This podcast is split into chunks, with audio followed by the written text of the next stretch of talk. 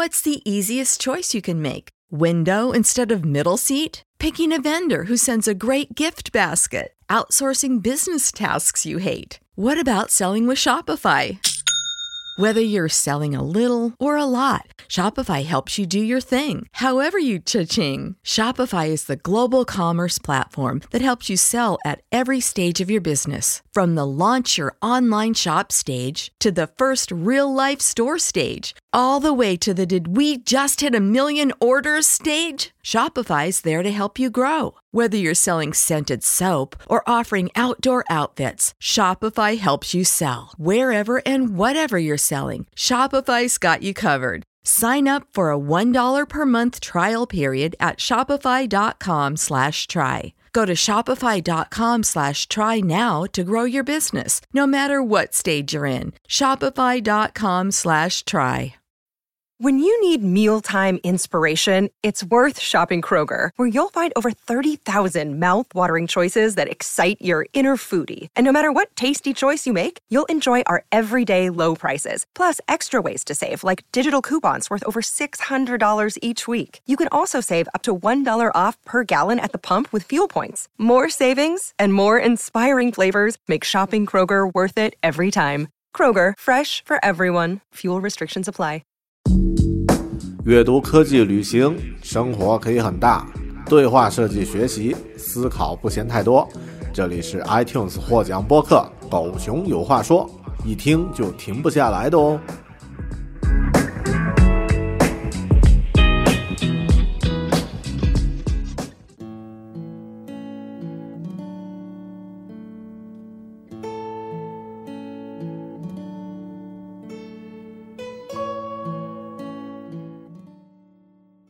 每个月用耳朵搞定两本书，一年与二十四本好书相遇。大狗熊陪你轻松阅读。月亮的月，读书的读，Read with Bear，狗熊阅读。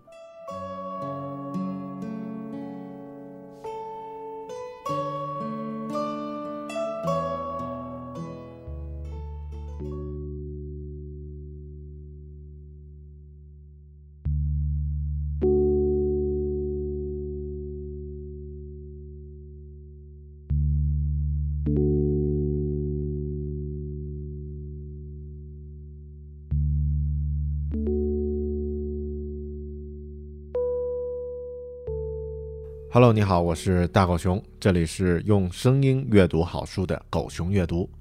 我在几年前第一次阅读《Getting Things Down》，呃，搞定的时候呢，受到了极大的冲击。当时就认为这个 GTD 啊，一定会对我的生活带来巨大的影响。事实证明呢，的确是这样。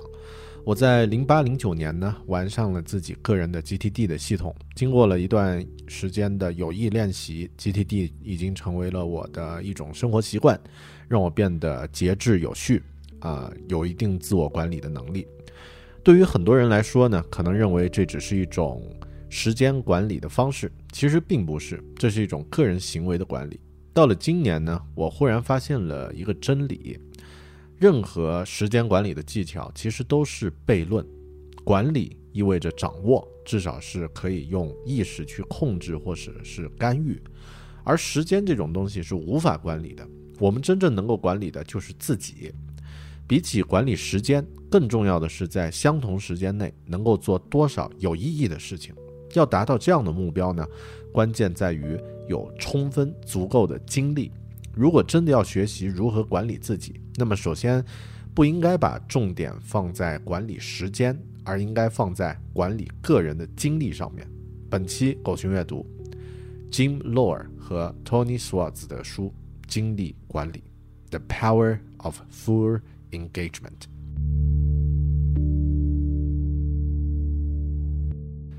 这本书的名字除了叫做精力管理之外呢，还有另外一个名字叫做全情投入。如果你看到它的英文原名啊，《The Power of Full Engagement》，就知道它原本的意思呢，也就是全情投入的意思。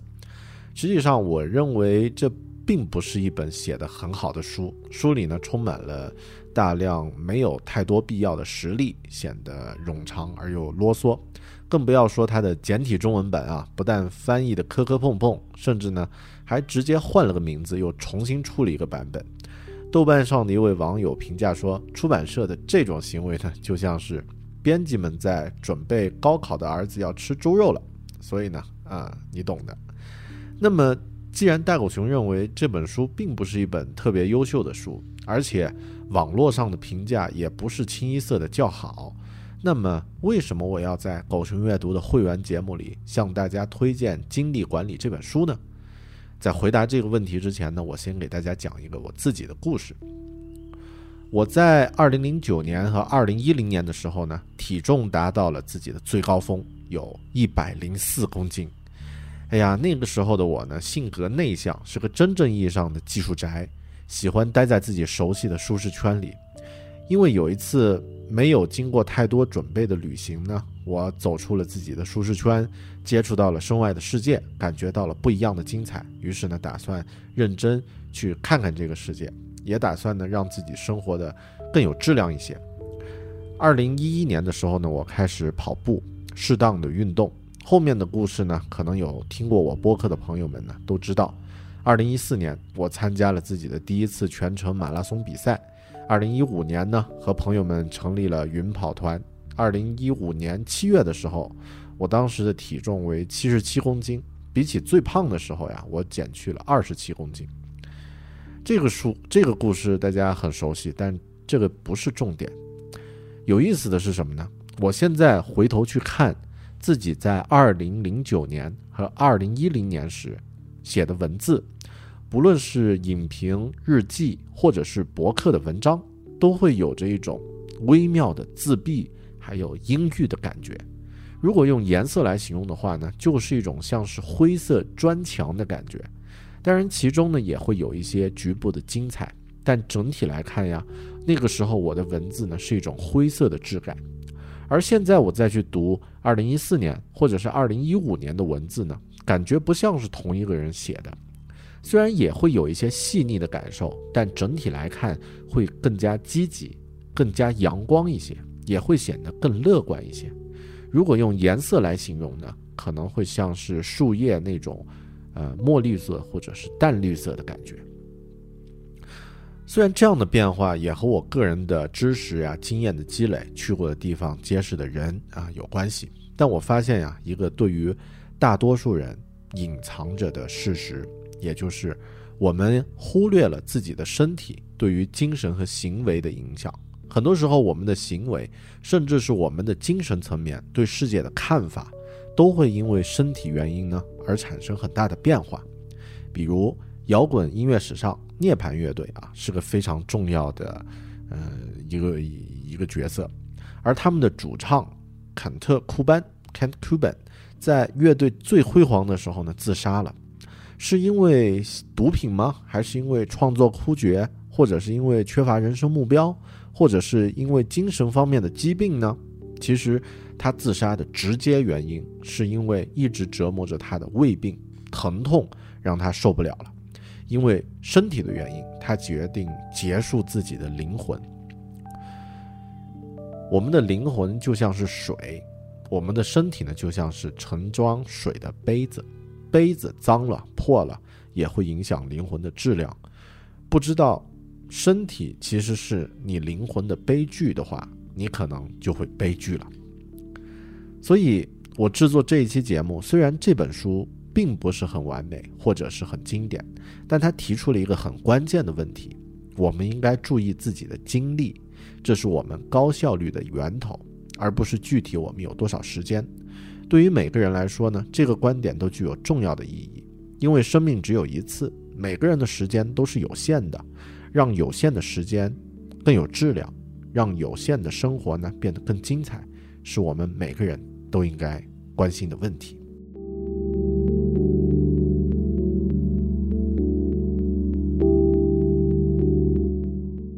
生活在这个数字化的时代，大多数人的生活都非常忙碌，呃，有很多帮助人管理时间的工具呢，也应运而生啊，比如各各种各样的日程安排、备忘录、电脑，还有手机上的各种提醒软件，还有很多时间管理的理论。尽管有这些帮助，很多人还是觉得时间仿佛永远都不够用，或者是对很多日程表上的事情呢，常常感到心有余而力不足，想和伴侣和孩子有更多亲密的时光呢，嗯，可是下班回家的时候已经疲惫不堪了，只想坐着看会儿电视放松一下，甚至还有一些年少时候有过的梦想呢，也也会真的轮到啊，沦落到只有在晚上做梦的时候才会想起来的事情了。忙碌而疲惫的人生状态呢，可能有外在的因素啊，比如不好的工作环境、紧张的伴侣关系，还有一些人生危机，或者是很漫长的通勤的时间啊等等。但是更多的时候呀，是我们自己浪浪费还有滥用了自己的精力而造成的。这本书的作者，精力管理的这本书有两位作者，他们认为，或者说他们发现。如果我们能够聪明而有效的管理精力的话，那么就会进入到一种他们认为叫做全情投入 （full engagement） 的这种状态。在这种状态中呢，生活的各个方面都会得到平衡还有优化。罗尔和斯沃兹这这两位作者，他们多年来和全世界顶尖的运动员的合作，然后他们发现呀，只有让运动员做好精力管理，才能。让他们在比赛的压力下呢，发挥出最佳水平。后来他们意识到呀，原来忙碌的现代人在日常生活中的精力需求呢，其实远远超过了那些职业运动员。所以呢，他们开始把这套精力管理的方法呢，用到职业人士身上，并且呢，也取得了很好的效果。这本书呢，其实分成三个部分啊。第一部分呢，主要讲了精力管理的原则还有理论。第二个部分呢，提供了具体的改变还有实践的方法。第三个部分呢，提供了一些参考的资料，包括一些培训体系的摘要，还有配套的系列表格。这个书里面提到的理念呢，得到了很多大量的研究的支持啊。因为精力管理呢，啊，实现了人生转变的案例呢，也特别多。嗯，当然，就我的感觉，可能多到一种呃，就略显啰嗦的程度。那么。具体这本书核心的原则，或者说有没有一些呃最基本的原则要去关注呢？也就是如何去高效管理自己的精力，要遵循四条基呃基本的核心原则。第一个原则，全情投入，要求调动四种独立但又互相联系的精力资源，分别是身体的、精神的、情绪的，还有心智的啊。也就是他书里说的 Principle One，Full engagement requires drawing on four separate but related sources of energy: physical, emotional, mental, and spiritual 啊，这四种。再重复一遍：身体的、情绪的、心智的和精神的这四种精力来源。原则第二，过度使用和不充分使用。都会使得精力的储量下降。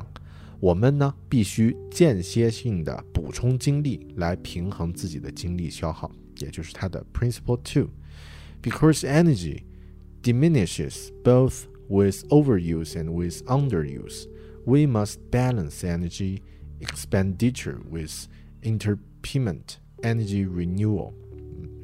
我们必须间歇性的补充精力来平衡精力的消耗。第三个原则， 要增强承受力，我们必须推动自己突破常规的局限，像杰出的运动员那样去系统训练。Principle three: To build capacity, we must push beyond our normal limits, training the same systematic way that elite athletes do. 也就是说，我们这个精力的能力其实是可以去训练而得到扩张和增强的。最后一个原则，第四个原则，积极的精力仪式，用于管理精力的非常具体的惯例例行的仪式呢，是全情投入和保持高效能的关键。Principle four: Positive energy rituals, highly specific routines for managing energy. Are the key to full engagement and sustained high performance。好的，古希腊的哲学家提出了通过活动和休息交替来发挥最大的效能。这个理念呢，被前苏联的体育专家在上个世纪六十年代呢重新启用，然后就使得苏联的奥运会选手呢取得了很大的成功。也就是他们建立的一种模式，叫做压力恢复、压力恢复这样的一个模式。那给你一段压力，然后呢有一个短时间的恢复，再给你一段压力，再进行恢复。通过这样的人为刺激呢，就可以提高自己的能力啊。Stress recovery 这种模式不仅适用于竞技体育，体育也对生活的其他方面至关重要。不仅在身体层面如此，在情绪、心智还有精神层面呢，也是这样的。也就是中咱们中国古人说的啊，“文武之道，一张一弛”。其实我们中国人老早就有这样的观点了，只是现代的国人呢，常常忘记了这一点。有一个很好的比喻，我认为是理解这本书讲到的理念的一个关键。我们的精力储存呢，像是一个蓄水池。消耗和恢复精力呢，就像是使用水，然后恢复精力呢，就像是添水。过度消耗而没有足够去恢复你的精力的话，会导致油尽灯枯；而过度恢复没有足够的压力呢，也会导致这个人呢孱弱不堪。它是一个呃，给这个水池进行维护、扩张和能源不断的呃增加、恢复这样的一个过程。为什么会有这样的一个情况，或者说我们的身体，呃，为什么会是这样的一个原理呢？其实这和大自然本身的律动有关。大自然它自身就有规律的去去进行这个交替，比如四季的交替，日出日出日日落，潮起潮落。那我们作为身处自然其中的人类呢，也是一样的，活动和休息就是我们与生俱来的生命决律。问题，我们现在这个时代其实是另外一种论调啊，就是颂扬工作，敌视休息。特别在中国，很明显，休息和恢复精力呢被严重的忽略掉了。很多人呢过着直线型的人生，他们的生命呢就像是一场没有终点的马拉松，很恐怖。马拉松，呃，虽然是一个特别漫长和枯燥的过程，至少它是有一个截止的目标的。但很多人的人生是一个没有终点的长跑。拼命的往前赶，呃，那这样的话，当身体的这种天然的节律被破坏，我们通过喝咖啡来保持清醒，通过喝酒或者安眠药来帮助自己入睡，呃，制造人为的律动。但是，这样的一个状态是一个人造的状态，它持续是有害的。正是因为急于向前冲呢，人们就很容易浮光掠影的从生活的表层掠过，活得没有深度。很少会停下来问自己什么是对自己真正重要的。我们的身体啊，其实经过那么多年、数百万年的进化呢，是通过高度警戒，让身体释放大量的压力的荷尔蒙来抵抗身体自然的反应。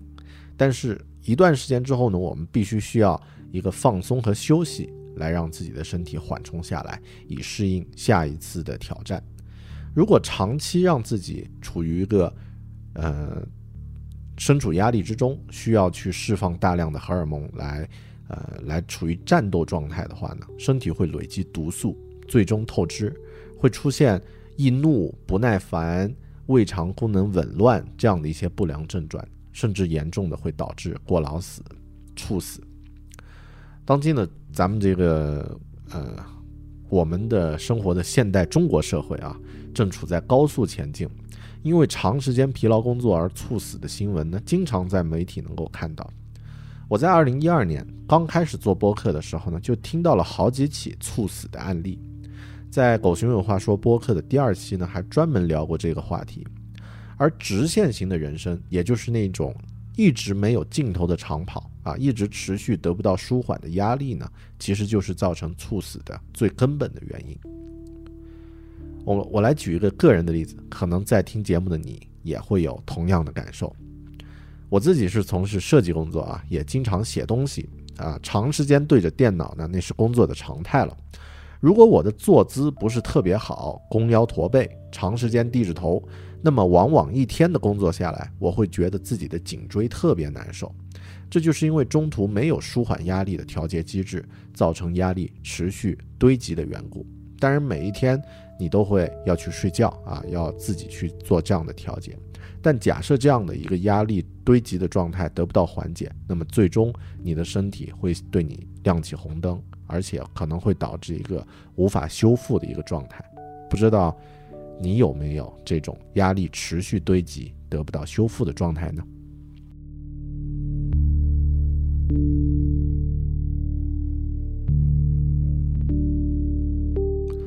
我曾经在节目里面提到过啊，就是在我的播客《狗熊有话说》里面提到过，自己最讨厌的一种教育上的误区呢，就是那句话啊，叫做“别让孩子输在起跑线上”。因为这句话呢，过于强调起步的起点的重要性，而忽略了后后期持续长期的成长对于人可能带来的更深远的影响。与之相反的一句话呢，是“生命是一场马拉松”。但今天呢，借着分享《精力管理》这本书的机会，我想要介绍另外一种观点，就是生命根本不是一场疲惫的马拉松，而是一系列的短跑组成的一次长距离的比赛。作为一个跑过马拉松的人啊，我深深的知道，任何一次马拉松比赛呢，不管是半程还是全程，可能呢在速度上你会尽量试图去保持匀速，但在心理上呀。对，对于非专业运动员，一定要给自己寻找心理上的短途目标。你需要把自己的注意力集中在短距离的小目标上，比如视线所及的第一栋建筑。当你跑到那里时呢，你可以略微放慢速度，休息一下，再确定下一个目标。在今年的呃年初的时候，哎，还是去年年底的时候呢，我和老婆啊一起去参加清迈的马拉松。这是他第一次跑半程，二十多公里啊，那二十一公里，的确不是一个轻松的数字。我们在跑过一家便利店旁边有一些烧烤摊的时候呢，就打算当时呢说，哎，我们返程的时候啊，再跑几公里就会折返了。我们来这个烧烤摊上买上两串肉，然后一边吃呢一边往回跑。这个小小的目标呢，给了我们返程几公里枯燥的路途上呢。呃，很大的一些动力，也让我们跑步的这个路途呢变得更开心了。然后呢，我们就这样阶段性的给自己设置目标呢，跑完了剩下的路程啊，这个半程马拉松二十一公里呢也很顺利的完赛了。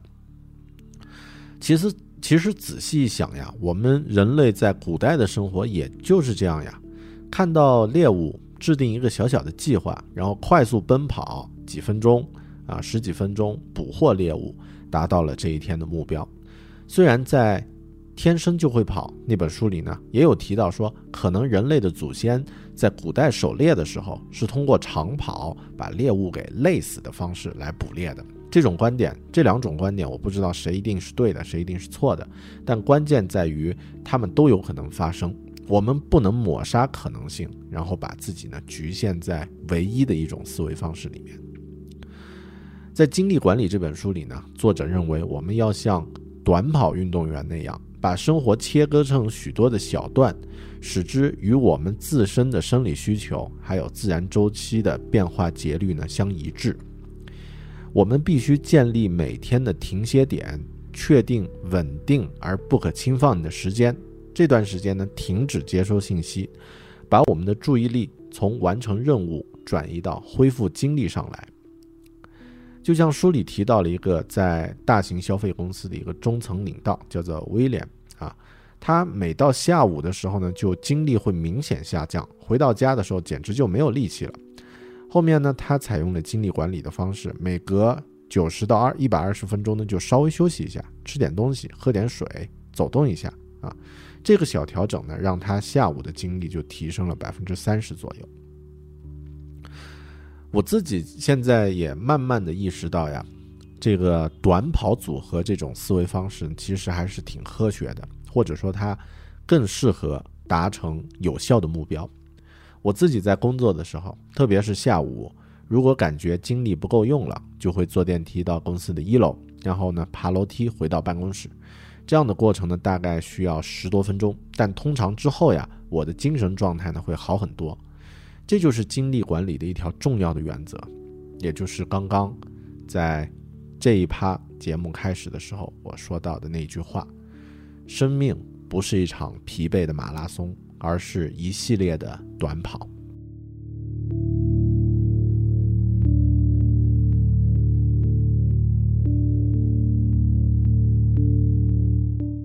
我们都有过这样的经历啊，就是每逢新年，大家都会制定新一年的目标，信誓旦旦的决定做这个做那个，比如养成锻炼的习惯呀，要学习新的语言呀，等等等等。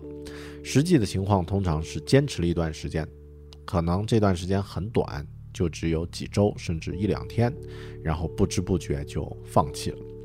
明明知道那些计划做的事情会对我们有很多好处，但是旧有的生活模式呢，好像有一种巨大的魔力，让我们迫不及待地投入他的怀抱。于是呢，会忍不住自责啊，我的自控能力好差呀，我真是一个没有毅力的人啊。这个特别是作为减肥的大狗熊呢，呃，曾经有过几十次这样的自我埋怨。但是等一等，在做这样的一个决定，或者说对自己。破口大骂之前，你不妨先听一听精力管理的作者对于这样的一一个事实的看法。他们俩认为呢，通过自己的自律，也就是 dis discipline 啊，这个自律来做出改变，其实是非常难的。因为人的意志力呢，就像是一种稀有的资源，非常有限。意志力很多时候我们觉得它是无限制的，实际上恰恰相反，它也像是。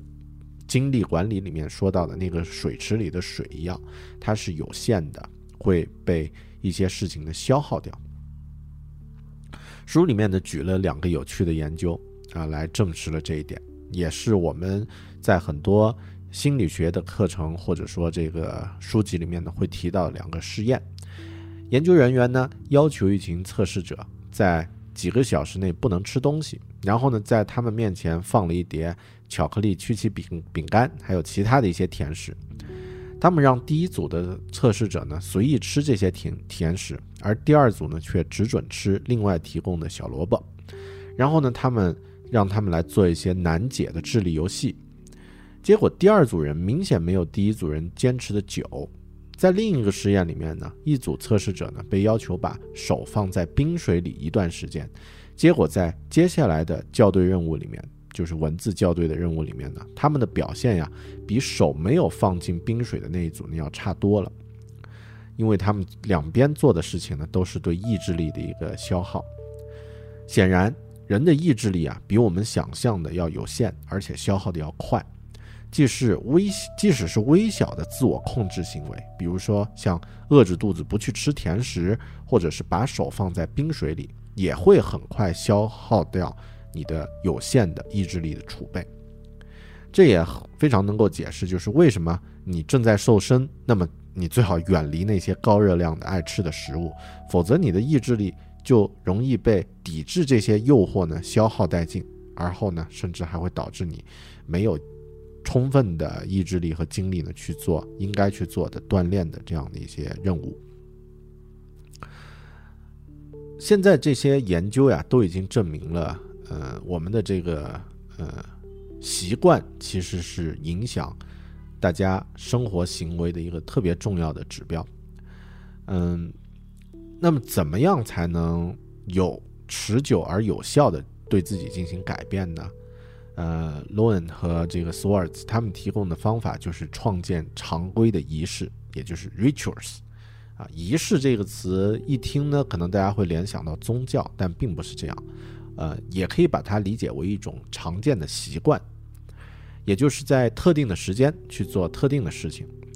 越来越多的研究发现呀，我们百分之九十五的行为呢是习惯性、自发性的，也就是 automatically 去做的事情啊。仅仅只有百分之五的行为呢是有意识的。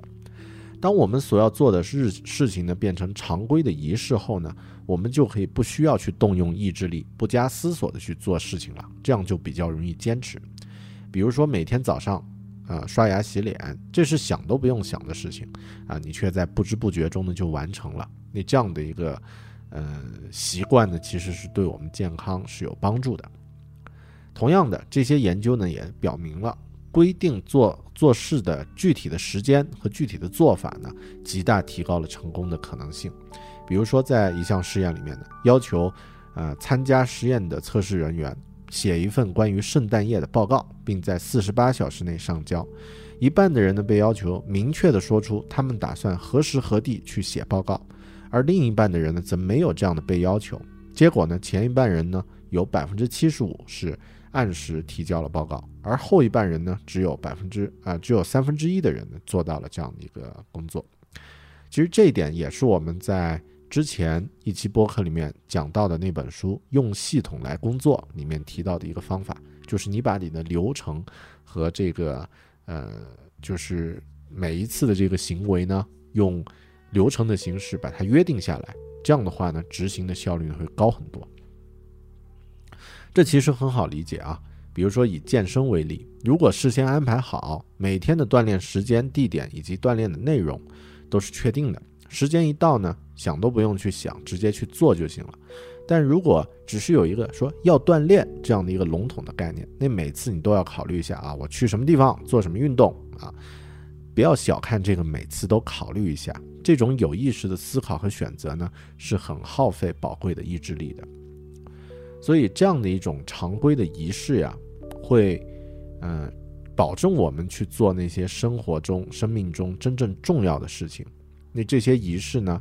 最终是由我们内心深处的价值观所驱动的。现实生活中有太多的事情可以牵扯我们的注意力，让我们在上面消费时间和精力。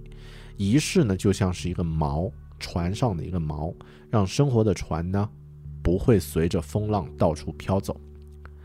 也许有的人呢会觉得仪式让生活变得太僵化而没有创创意，其实呢也并非这样。仪式更多的是。呃，为我们的生活构建了一个大的框架，框架里的内容我们可以随时发挥创意，自由变换。就像古代的诗词，格式和音律非常严格，但是古人们却一样写出了那么多动人的诗篇。建立仪式的时候呢，不要一开始就给自己很大的目标，那样会很快耗尽你的意志力储备，最终呢，也就是放弃掉。作者。在精力管理这本书里呢，再三提醒大家要注意循序循序渐进啊，一次关注一个重要的变化，确保每一步的目标都是可实现的。只有逼迫自己突破舒适圈，才能有成长和改变。但是别把自己逼得太紧了，也会让你容易放弃。其实我们现在这个舒适圈这个概念呢，我嗯单独说一下吧。啊，我们每个人的生活呢都会有这个两个状态啊，一个叫做舒适区 （comfort zone）。比如说，我自己在自己的家里或者自己熟悉的环境啊，你会感觉很舒服。我现在在办公室里面做狗熊阅读的节目啊，我怎么摆造型啊，怎么这个做，怎么去这个，呃，这个呃，就是。放纵自己的这个姿态都没有关系，这个是我的舒适区。那如果我现在要去到一个非常非常陌生的环境，比如说在一个呃印度的一个呃火车站，然后呢自己要拿出一个呃笔记本儿来打打字啊，在上面处理一些文件，我就感觉非常不舒服，因为这是我不陌生的一个环境，然后呢。啊，这里的人我也不熟悉，也会担心有没有安全问题，啊，那这个时候一定不会有什么生产力的。那这个状态可能是叫一个恐慌区啊，不叫舒适区了，叫恐慌区 （panic zone）。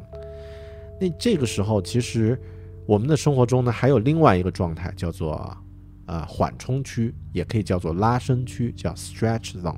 比如说，我可以在一个自己。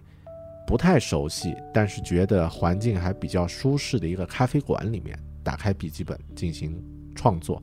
这个时候，这个周边的环境呢是我不熟悉的，但是我觉得它并没有触发我的恐慌情绪，可能还会带给我更多的一些精神上的一些启发，还会带来一些微弱的惊喜，或者说微弱的压力。当然，它没有构成压力，它只会带来一个对生活更敏感的一个观察。所以。呃，这样的一个形式，这样的一种呃突破舒适区的一种方式呢，也是我们自己在创建仪式的时候呀，可以给自己制定的一个目标啊，你不能说，呃，每天早上只是刷牙洗脸，这个是你的仪式，那个仪式就太简单了，最好给自己规定一个相对，呃，稍微难一点的这个仪式啊，比如说每两天做一趟这个有氧的运动啊，三十分钟以内的有氧运动，诸如此类吧。我们新的仪式给自己创建好了以后呢，大概在三十到六十天左右就会习惯化了。之后呢，你就会像刷牙洗脸那样毫不费力的自动完成目标任务了，甚至不完成还会感到不舒服呢。其实所谓精力管理呢，就是创建一套适合每个人的精力管理的常规仪式，用来调节身体、情绪、心智和精神四大方面的压力还有恢复。也就是刚刚我们说的压力之后恢复，再之后再来压力，进入一个非常有序的循环。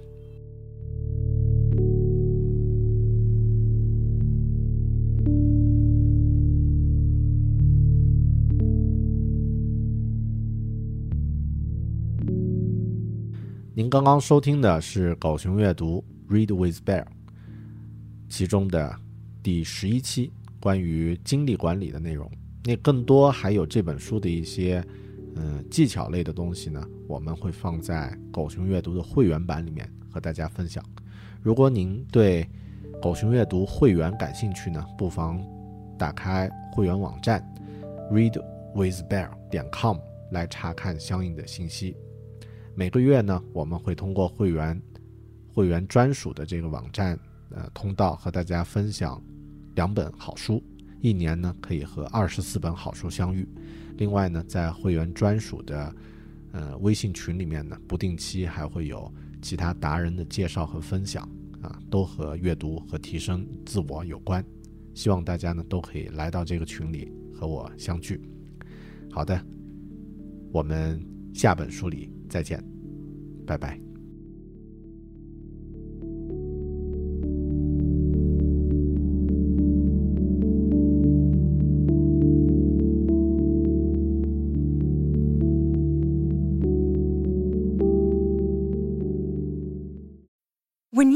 Mealtime inspiration, it's worth shopping Kroger, where you'll find over 30,000 mouthwatering choices that excite your inner foodie. And no matter what tasty choice you make, you'll enjoy our everyday low prices, plus extra ways to save, like digital coupons worth over $600 each week. You can also save up to $1 off per gallon at the pump with fuel points. More savings and more inspiring flavors make shopping Kroger worth it every time. Kroger, fresh for everyone. Fuel restrictions apply. Prescription products require completion of an online medication consultation with an independent healthcare provider through the LifeMD platform and are only available if prescribed. Subscription required. Individual results may vary. Additional restrictions apply at lifemd.com. Read all warnings before using GLP 1s. Side effects may include a risk of thyroid C cell tumors. Do not use GLP 1s if you or your family have a history of thyroid cancer. If you've struggled for years to lose weight and have given up hope, did you know you can now access GLP 1 prescription medications through LifeMD? LifeMD is now offering eligible patients online access to GLP 1s, the breakthrough prescription medication that can help you lose body fat and weight. Listen to what people are saying. You just take your shot. It doesn't feel like you're on a diet. What I wasn't expecting it to do was to shut off the food noise. This was life altering. And if I can do it, I feel like anybody can do it. And here's the best part your insurance may cover 100% of the cost of your medication. So go to trylifemd.com to have your eligibility checked right now. Get started today at trylifemd.com. That's T R Y L I F E M D.com.